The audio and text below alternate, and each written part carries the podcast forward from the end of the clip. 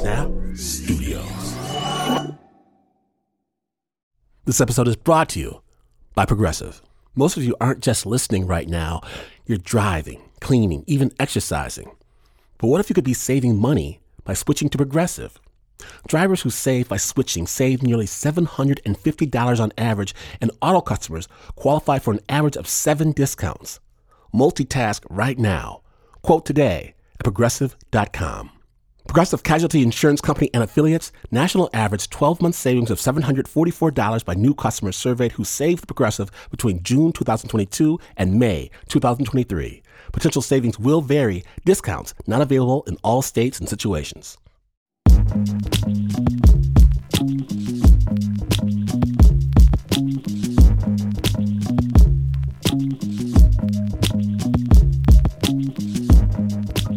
Sixth grade, we moved yet again to a new town. Another new school with more new kids who promised me new beatings. But this time, my parents, they take pity on me. Since I don't have any friends or prospects of friends, they say I can get a pet. And I want a parrot because I like pirates, but they don't have any parrots at the Kmart. Instead, I get a pretty blue parakeet. So happy we take her home, but every time I put my hand in her cage, she bites me. Hard, angry, ouch, hey, hey, hey. I give her food, she bites me. Try to gently stroke her, she bites me. And I know, I know how hard it is to move to a new place and not know anyone. I know this. So I place my open palm in the cage outside the biting range. Get this garish, multicolored bedsheet, drape it around us. It's scary, scary. And don't you know, she pops over and sits on my hand. The devil you know. I'm so happy I can barely breathe. We sit like that together for a while. Eventually, I stroke her feathers. She lets me stroke her feathers. And when I take the sheet away, she doesn't fly off. She stays perched on my hand and later on my shoulder. Everywhere I go, my little buddy. And magically, the kids on the street, they want to talk to me now. She's so cool. Can I pet her? But Birdie makes it plain. Just because I can touch her doesn't mean they can. Today on Snap Judgment, a love story like no other, we proudly present Birdzilla. My name is Glynn Washington. Ask first when you're listening to Snap Judgment.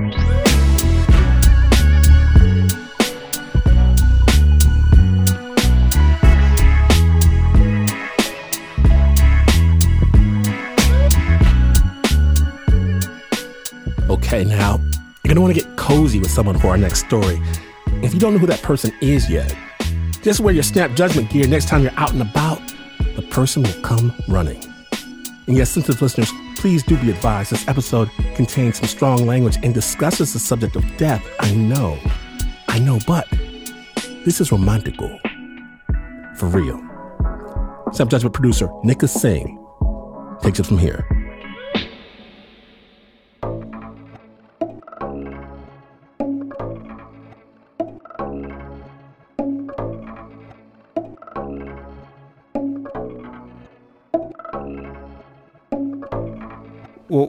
What does it feel like to hold a bald eagle?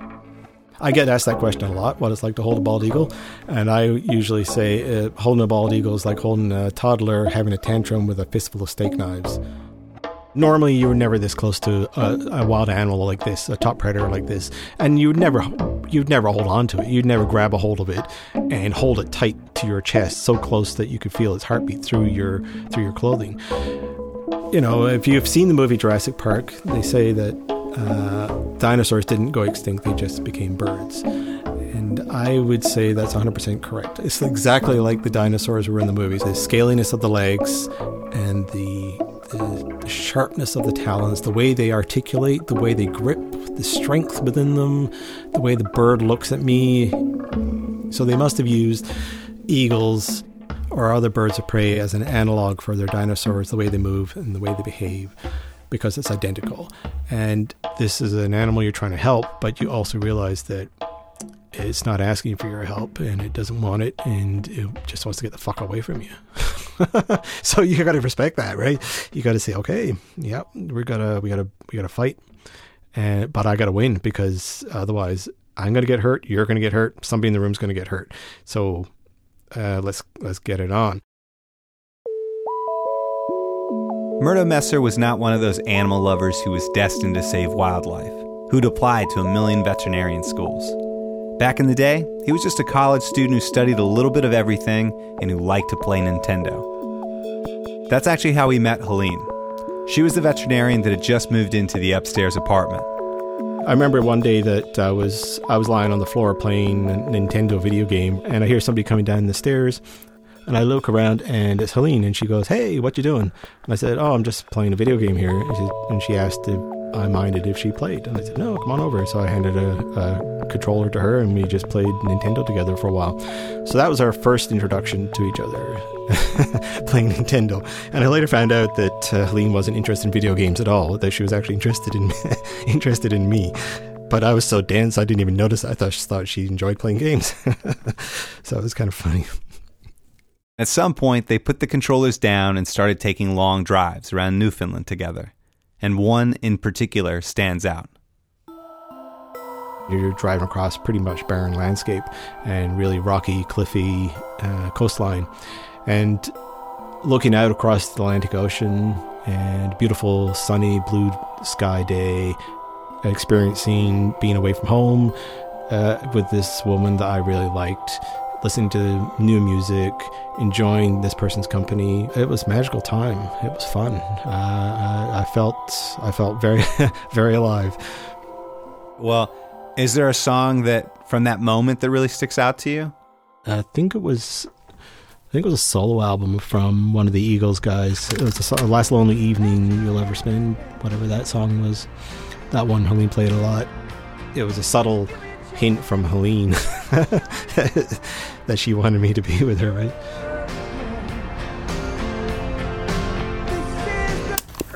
Yeah, you get the point. They moved in together. And then there was that one morning, the first time Helene asked Murdo if he'd come help her out at the clinic.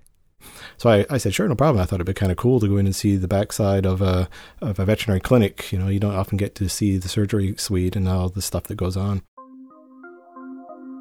It was Canada Day, which is similar to July 4th for uh, United States. And um, Helene had to go in for an animal that had been uh, a small dog that had been bitten by a larger dog. And she said, you know, can you come in and, and be with me? Because, you know, sometimes helpful to have somebody else there in case the animal needs to be held or just to just another body around to grab something. You get to see all the behind the scenes medical equipment, the anesthetic machine, the x ray machine, the, the ultrasound machine, the blood work labs, all that sort of stuff. So I was just really excited and fascinated by all of it.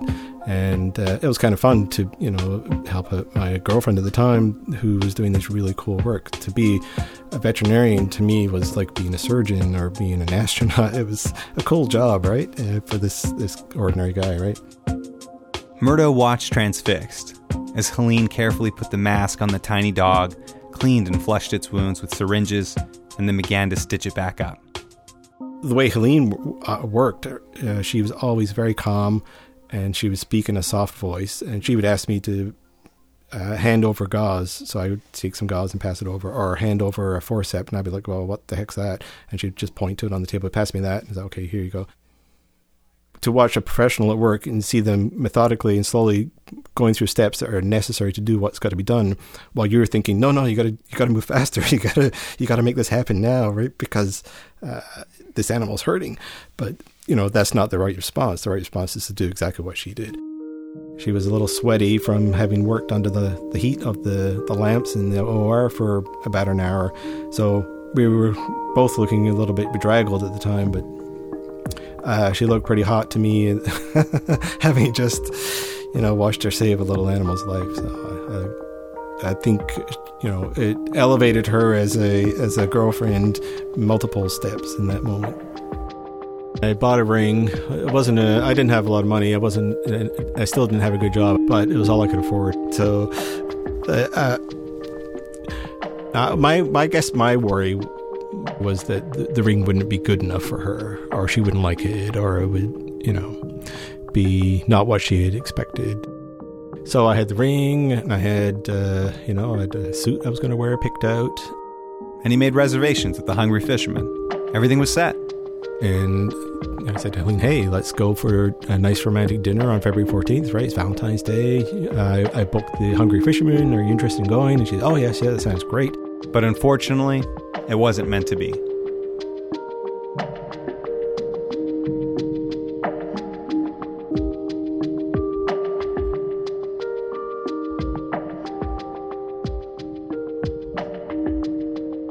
Snappers, it is not over. The gods of love can't be cruel, but Cupid's arrow is strong. Stay tuned.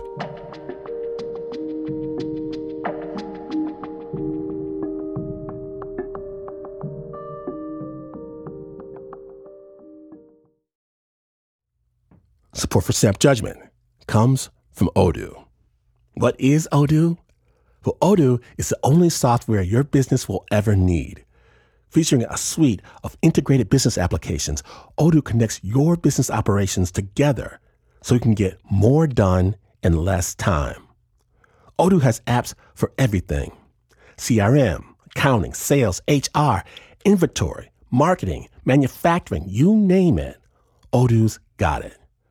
To learn more, visit odoo.com slash snap. That's O-D-O-O dot com slash snap.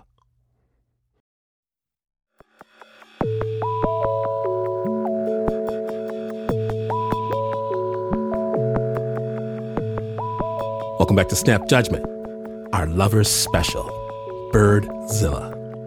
When last we left, Murdo had just scraped together all the money he could to buy the love of his life an engagement ring. Snap Judgment.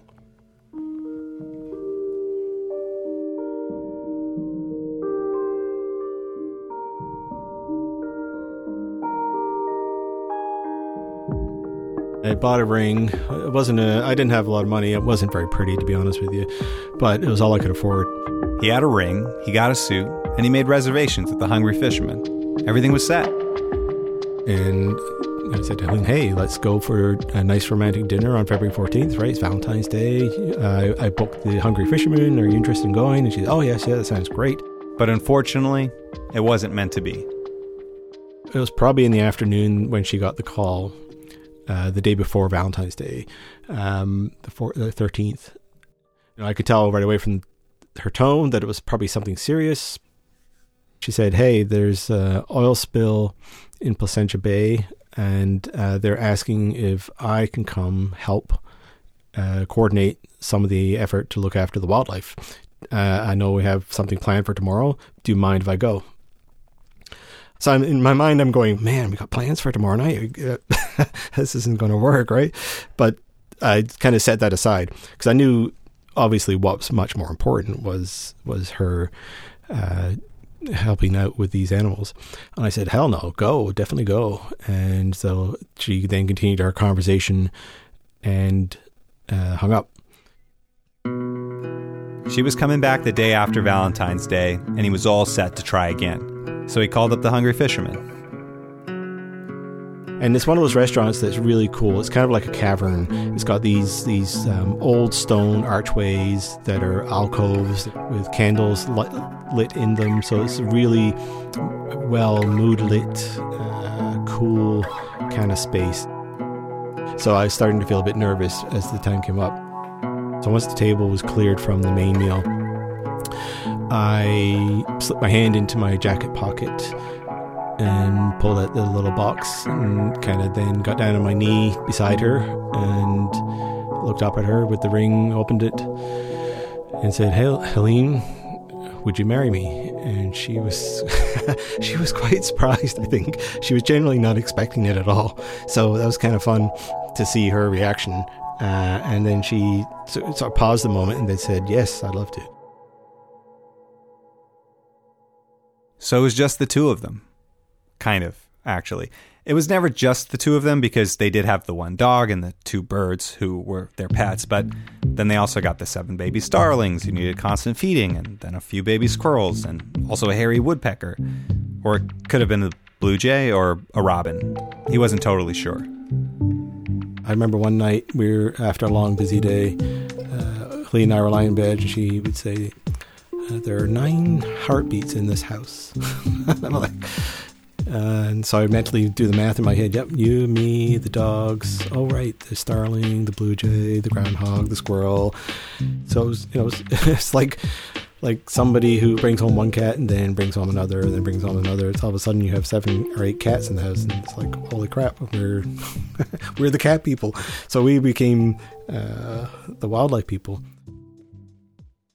So we wouldn't be eating supper until 10, 11 o'clock at night going to sleep around midnight, getting up uh, sometimes uh, five in the morning because that's when the sun gets up and that's when the babies start screaming their heads off to be fed, baby birds especially. And after a while, you're starting to feel like a zombie. So I would be up before her and then in bed before her, and she would be up after me and in bed after me. So often, sometimes, you know, it was uh, it was almost like ships passing in the night. It's like, oh, nice to see you. Okay, let's go. It was a very busy time and very exhausting. Um, um, I sometimes wonder how we managed to make it through that. It was a very busy time because so often when Helene would be treating a wild animal at the clinic and she knew it could be euthanized, she brought it home. If she thought they had a chance, she was going to give it to them. She always said that if the bird has a will to live, if it shows improvement each time we look at it, then we'll keep going she stood her ground every time, and she was right. She was totally right. And good for her. But a house wasn't going to do it. You could only store so many animals inside your basement. And so they decided to turn the bottom of their house into a staging area and started to build out the rest of their property. First, they built a songbird enclosure, eventually a nursery, and even a giant flyway for birds of prey. At the most, they had nine structures on a one acre plot.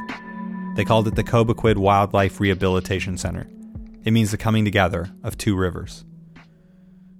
It was kind of like jumping in feet first into the deep end when we first started because neither of us really had a lot of experience with large birds of prey. There was one uh, time where we had it actually under anesthetic, and somehow the oxygen got turned off on the anesthetic machine. So the bird started to wake up on the table, and when I saw that, I reached over to grab a hold of his legs, and um, I got a hold of one of them, but missed the other one. And one talon punctured a blood vessel in my forearm, and I actually heard it go pop. And that was a surprise to me because I didn't think blood vessels would do that. And blood started coming out of it. And I like, oh shit! But I didn't let go of the bird. I grabbed the hold of the other leg until we were able to get it back under anesthetic, and then look after myself and take care of the the, the puncture wound. So, yeah, an eagle is a dangerous thing to look after uh, if you don't know what you're doing. It could latch onto your arm, for example, with its talons, and those talons would go right to your bone in your arm. You could bleed out pretty fast. So, these animals are dangerous to handle, and you have to know what you're doing when you handle them. But it was working.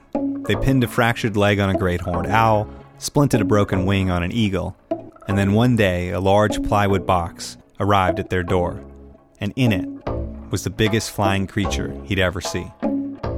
And um, I, you know, I donned my my safety gloves. We have these big leather gauntlets that go up to your shoulders. Uh, they're they're designed for handling birds of prey, so their talons can't go through them. And uh, a face shield. And then I stepped into the little box. You know, normally when I hold a bald eagle, I would hold it in front of me, legs down, and the head would come up to maybe the middle of my chest, and the tail feathers would maybe be down to my knees. This one, the tail feathers were down to my shins, and the head was almost just below my chin. It was a massive bird, the biggest bird I've ever handled. but he also noticed something else while holding her.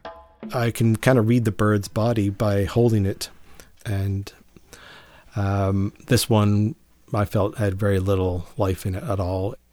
It was so listless. It was like a limp rag doll, just completely out of it. So, you know, I didn't think it had a chance. Um, so pick, picking her up and putting her on the exam table, I was on the fence about this bird's uh, chances for survival. Helene, on the other hand, said that if it shows improvement each time we look at it, then we'll keep going. So we started treating it for lead poisoning right away. Helene gave it medication that would bind to the lead, allowing the body to pass it out through the kidneys so that, in the end, the eagle would excrete it. But you can only really reverse lead poisoning to a certain degree. After a certain level, the damage to all the tissues, the brain, and the organs is probably permanent, and it's not possible to bring it back from that. We've seen one in these, this condition before, and it's likely, you know, it was going to go the same way. When a hunter goes out and kills a deer with a lead bullet and goes and field dresses it, so they remove the parts of the body that they want and then leave the rest of the parts there for nature. It's kind of like closing the circle of life, and theoretically, it's a good idea. But the problem is that lead is a really soft metal, and so microscopic bits of that metal are left inside of those animal remains, and when an eagle comes to scavenge on it, they end up becoming poisoned by those little microscopic pieces of lead. And one time that stands out a lot to Murdo was during this particular hunting season when they got five bald eagles in one weekend. Uh, you know, after the first couple of eagles that came in that were poisoned, and we were hopeful that we could save them. I remember just like looking at the at the last one that we had, and just looked at me and said, "It's it's lead, and I can't save it. I have to euthanize it because it's going to die." And she kind of just threw her arms up, like, "Fuck this." And I held it, and I could feel as its body went limp, and it goes from this this tense, sometimes angry creature that you're trying to hold on to because you want to uh, help it to uh, a limp sack of like potatoes. It has goes to this dead weight in your arms and has zero life left in it, and this eyes cloud over, and it's just a, a sadness as this life ends. As Murdo stood there holding yet another badly poisoned eagle, he was pretty doubtful. They were both doubtful, actually. But Helene was also quietly adamant that as long as it wasn't going to degrade the next day, they'd keep going. The second day, where she was not responding very well to the fluid therapy and uh, was still lying down uh, uh, on the floor of the enclosure and had the raspy breath that we see in all the lead poisoned eagles. On the third day, when Murdo was getting ready to move the eagle for her treatment, he thought that since she was so subdued, that perhaps this could be a teaching moment. I thought, okay, here's an opportunity for one of the volunteers to learn how to pick up the bird from the box rather than just having it handed to them by me. It was like picking up a pigeon, or easier than picking up a pigeon. It was so we thought, perfect, this would be a great bird to learn on. As soon as we approached the box, the bird was nuts. It was a completely different bird. It went from the day before where it was weak and having its head hanging down, like it had no energy whatsoever, to like a Tasmanian devil wanting to get the hell out of there as fast as possible.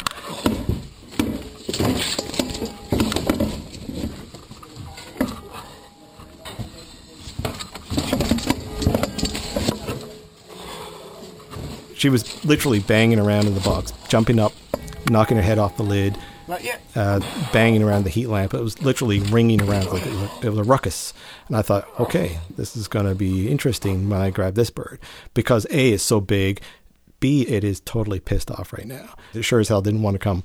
And once I got a hold of it, the difference in strength in that bird from the day before was incredible.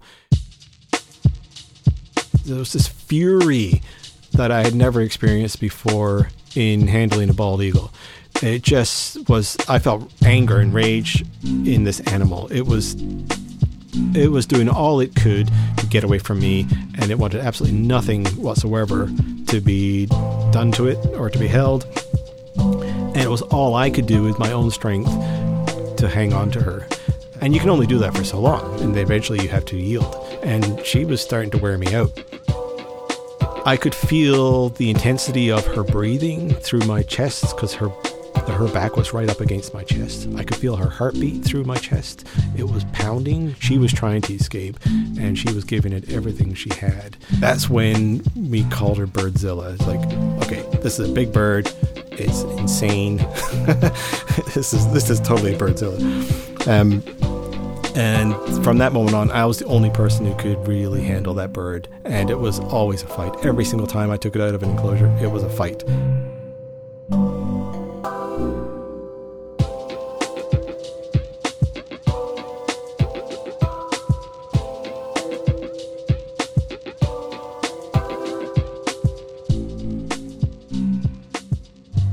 Don't touch that dial because Birdzilla has risen and she is just getting started. Stay tuned.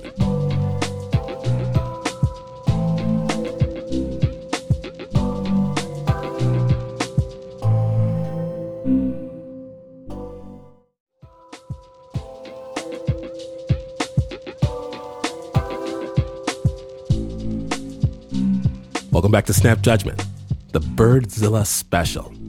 My name is Glynn Washington, and when last we left, Murdo had just had the fight of his life trying to hold on to a giant eagle. What to do next? Snap judgment.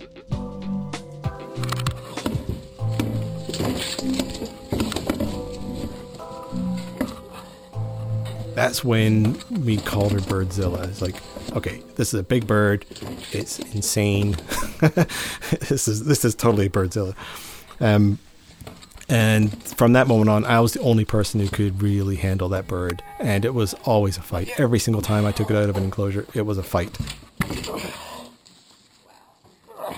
There's a lot more to an eagle flying than just being strong, and I knew that that uh, Birdzilla was strong, um, but weren't I wasn't sure if that um, maybe she had some other damage from the lead, maybe some issues with her vision, uh, their ability to under uh, to know their balance. Balance is extremely important, and one of the things that lead can do can really disrupt an eagle's ability to balance and ability to see.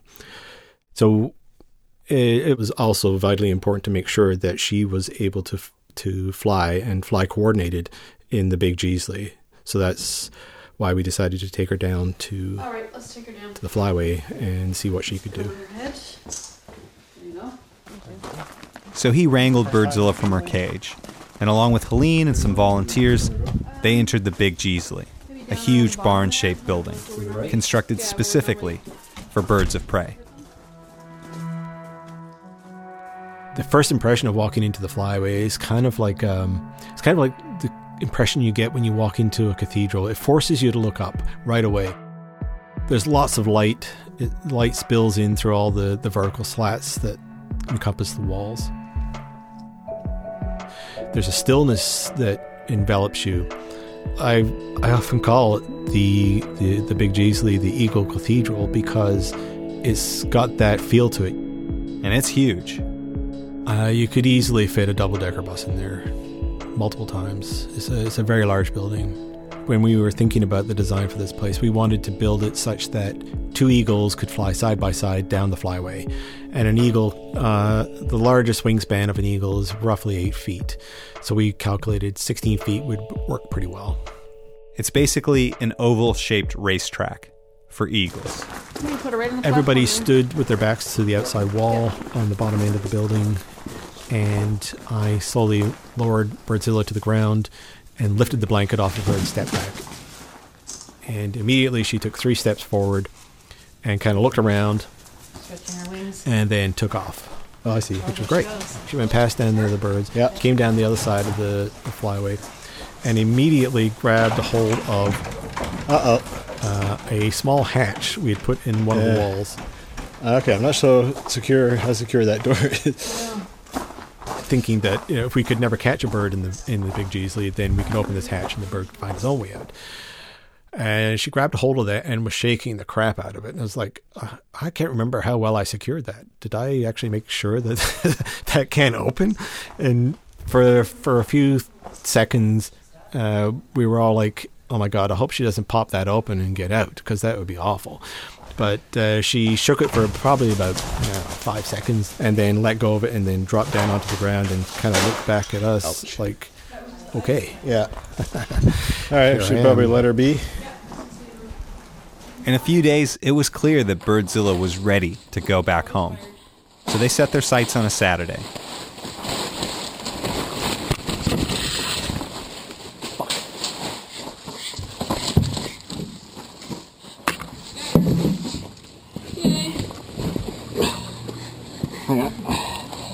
Get a hold of our legs. What? Get a hold of our legs. What was that? That's one of the talons clipping the glove. Watch your wings there. Watch, watch. Okay, honey.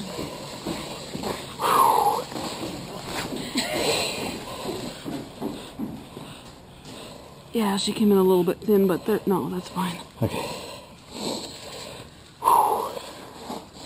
When they got up to catch her for her release, they saw clear skies, a great big sun, and they were greeted by a fresh blanket of snow from the night before. The world looked brand new. You did? Yeah, yeah. Thank you, Murdo. Hurrah! So as we as we got closer to the release location, um, which was uh, a town called New Glasgow, uh, just north of uh, our centre here in Nova Scotia, uh, Birdzilla, who was initially pretty quiet at the beginning of the journey, started to become more active in the cage. So uh, Helene is driving, I'm in the front seat, and in the back of the car is the is the crate in which Birdzilla is in, and every once in a while you'll hear this thump as she jumps, and you hear and feel the cage rattle in the back of the car. So as we get closer, this is happening more often. Helene and I have noticed when we were taking animals for release, as we got closer and closer to where they were to be released, if it was if it was where they came from, they would become more and more agitated in the in the kennel as we got closer.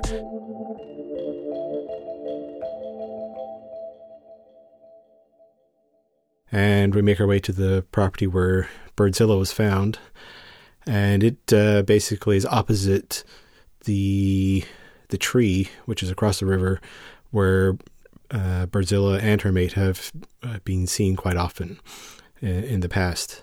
So it was a great location for a release because it was wide open from the property out over the river. And there was quite a few people. Uh, people who found the bird have joined us there, and the wildlife officer who uh, who had catch, caught it and brought it to us, plus the volunteers who had helped uh, work with this bird. And so those probably about fifteen people. And normally our releases are fairly quiet affairs. Be- often it was just me and Helene, so it's a beautiful vista. It's a really nice spot. And as soon as we had put the kennel down, Birdzilla was already rattling the door and, and jumping around. Like she sensed the change in movement and the sense and probably in the, in the change in the air is very similar to that opening scene to Jurassic Park where the animal is banging around, right? It's um, trying to get out. It's it, it, you can see the eyeball looking at you through the slats. And we have everybody gathered behind the uh, the kennel, so the only thing Birdzilla can see is the open space in front of her. She doesn't see people because, uh, of course, uh, uh, people are a threat, and she may fly away from her, which would be towards the property or towards trees or power lines, which we don't want that to happen. I'm not usually behind the kennel. I'm usually off at a diagonal, so I can see the front of the kennel and I can see the people who are behind it, the person about to open the doors to release her, and I can see Helene as well quite clearly. As I'm waiting for the the kennel door to be opened, I, I glance over and see Helene, and I see her tension in the way that she has her hands clasped in front of her chest. There's always that doubt, that little doubt in her mind that maybe something is different when we release the bird because until actually leaves the kennel and takes flight, she's always uh, always nervous and prepared for what if because she's ultimately responsible for it. Scott, I don't think you can grab him now. No.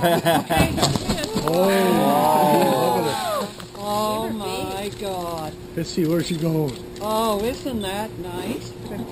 She knows where she is. She knows oh, exactly where she is. She's going right to that tree. Yeah. She's going right She's home. looking She knew him. exactly where she was and exactly what she was doing. Oh. Good job, Zilla. Yeah, Birdzilla was out like a rocket. She barely had the door open when the bird was already stepping through the, the doorway, Right under her. one foot on the ground, wings beat down and leapt straight into the air and just took off like a rocket. She just made a beeline for the tree across the river as fast as she could go. It was a perfect release. It was beautiful. And when the bird comes out and takes off and takes flight, I can just see this this release and this relief on Helene's face. And she lets go of her hands and she does this little kind of jump and clap, like, yes, it, worked. The bird's free. It's flying. It's, it's, a, it's a really nice moment. And I can really see the happiness on her face and the joy So the really cool thing that happened after that was we saw another eagle kind of flying uh, along the river uh, high above and slowly making its way over.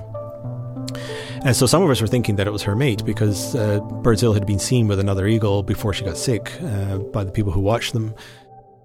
Well, that's an extra special release. I know. Oh my god. There, I took you. And uh, Yeah, we thought, yay, look, her mate's come back to join her. She feels home here. Oh yeah. It's, it's the first time we've we've seen a mate come back and see the eagle that we had just returned, who had been sick and been go, you know gone for several weeks, and so we were pretty excited about that. But uh, it swooped Birdzilla a couple times, and then Birdzilla took off and went after that bird, and it was basically telling this other bird, uh, and in no uncertain terms, to fuck off, to put it politely.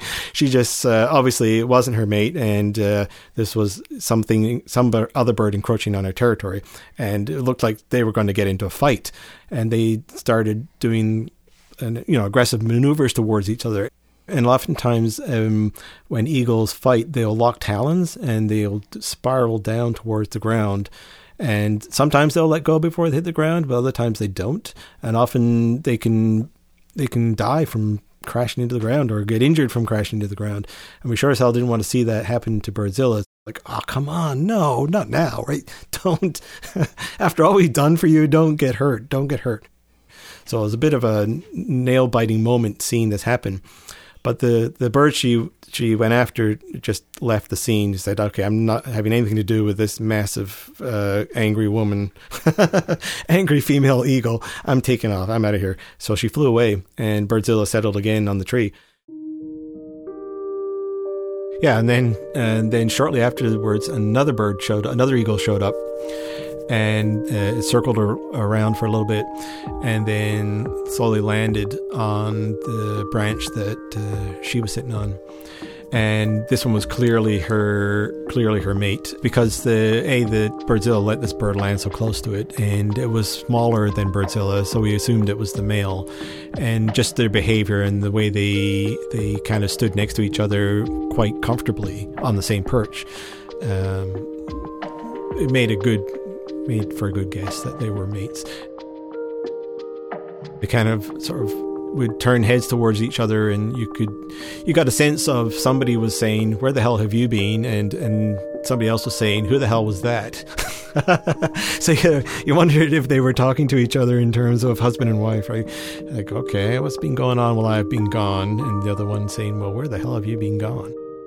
It was it was fun to watch uh, this little this little moment between two birds that were obviously uh, well connected with each other.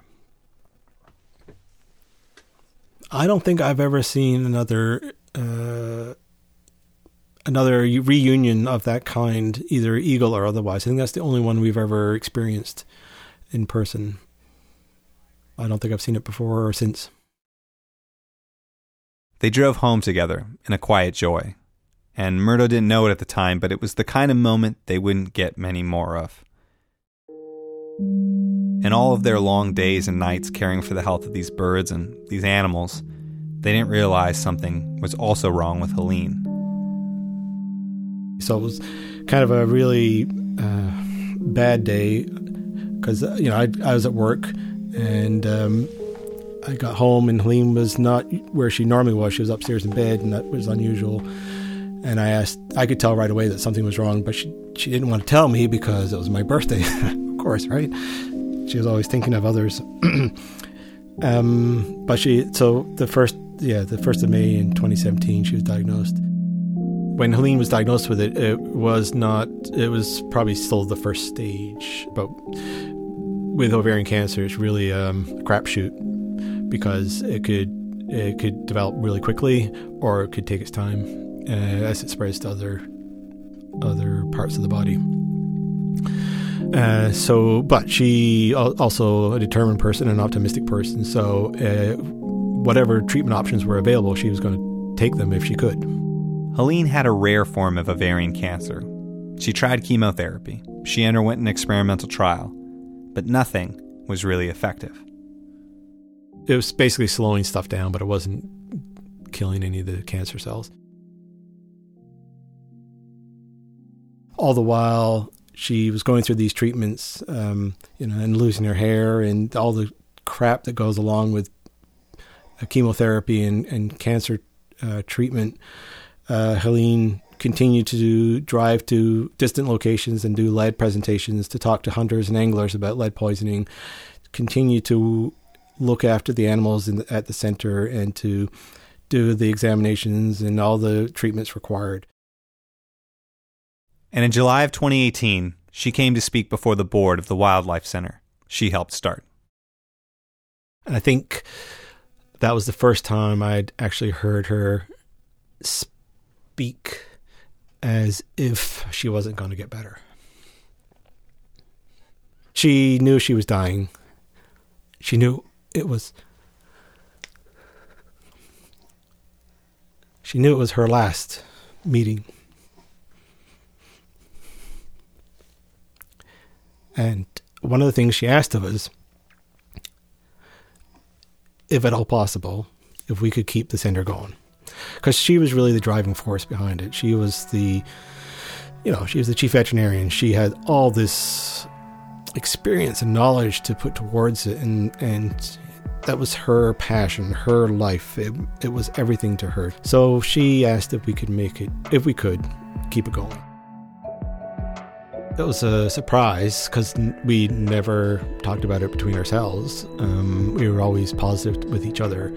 And, uh, you know, even though I'm sure both of us in our own minds were thinking, this isn't going well, uh, neither of us was going to admit that to the other, right? Because you don't want to let the, your partner think that you, you that you don't think they're going to survive right? You always want to be as positive thinking and as strong for them as they are trying to be for you.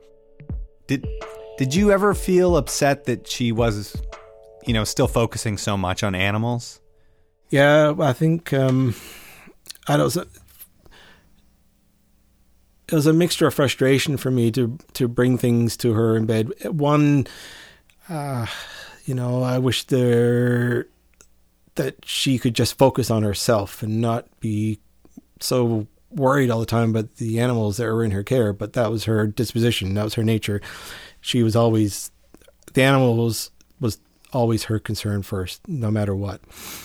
Um, but also too, you know, I could see that you know um, when she was in bed and at her sickest and feeling her lowest. When I brought an animal in for her to look at, it kind of gave her uh, energy. It gave her purpose, and she would fight through the nausea and the drowsiness of the of the drugs to to look at the animal and and decide what needed to be done. And and it was uh, remarkable to me that you know someone facing such a life threatening illness would continue to do that kind of work.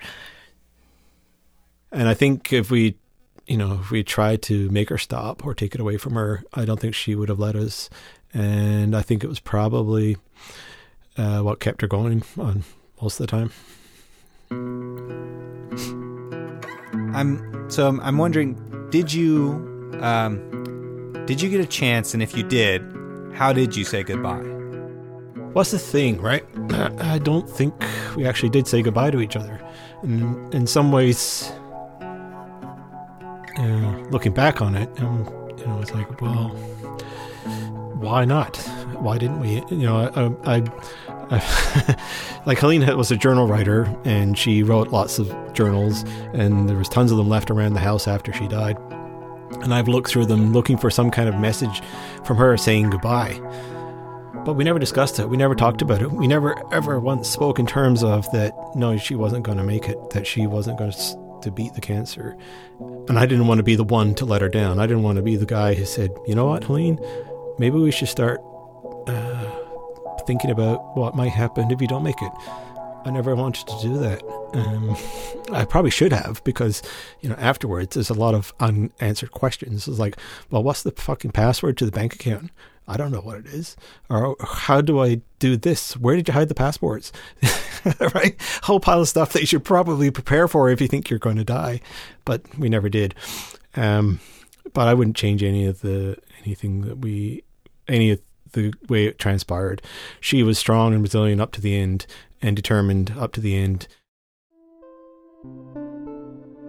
Yeah, I have a, a mixture of images of Helene when I think of her uh, yes, definitely looking after some eagle. Gimping on the leg. ahead, No, yeah. he's wings again.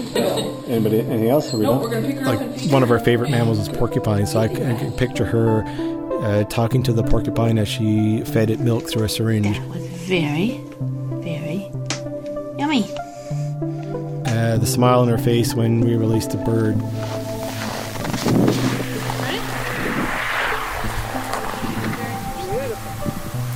But also just her laugh, her sense of humor. Can I go? Hello. the way she would always flip me the bird is one very just jokingly her way of basically saying fuck off or in a polite possible way wildlife was always helene's passion and i was uh, as i always have been uh, the guy behind her helping her making sure that she could do what she wanted to do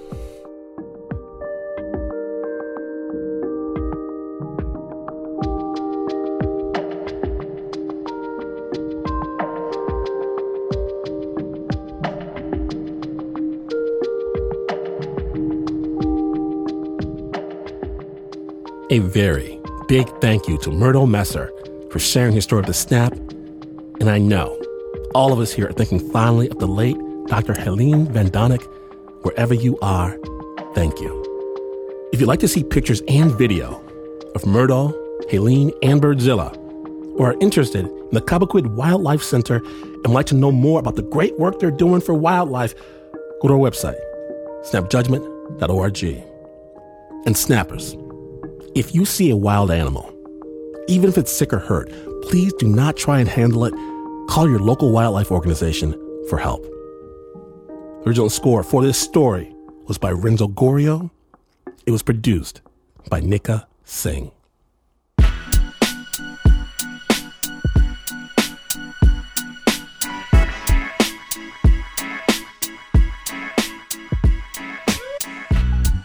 Oh, yes, it happened again. If there's someone special in your life who might like this story, romantic, give them a gift of Snap. Just make sure it's not the only gift you give them, player. Snap Judgment Podcast, hours upon hours of amazing stories. Take out your phone or their phone and subscribe. You'll get so much back in return, I guarantee it. If you want to hear the story behind the story, follow us on Instagram, Facebook, Twitter, and share a picture of yourself in one of those funky Snap t shirts. But Glynn, where do I get a funky Snap t shirt? Snapjudgment.org. Snap is brought to you by the team that knows if you love someone or something, you have to set it free. Everyone follows his precept except for the Uber producer, Mr. Mark Ristich. He prefers to serenade his prospective targets. Nikka Singh, Teo Ducot, Pat Mesiti-Miller, Anna Sussman, Renzo Gorrio, John Facile, Shaina Shealy, Marissa Dodge, Leon Morimoto, Flo Wiley, Nancy Lopez, and Regina Bediako. Wow, this is not the news. No way is this the news. In fact, as a little child, you could become enamored with Big Bird from Sesame Street, and later with after school Godzilla movies, and not understand then that these two disparate forces would one day crash into each other and result in the Birdzilla radio hour. That could all go down. All of it. And you would still not be as far away from the news as this is. But this is PRX.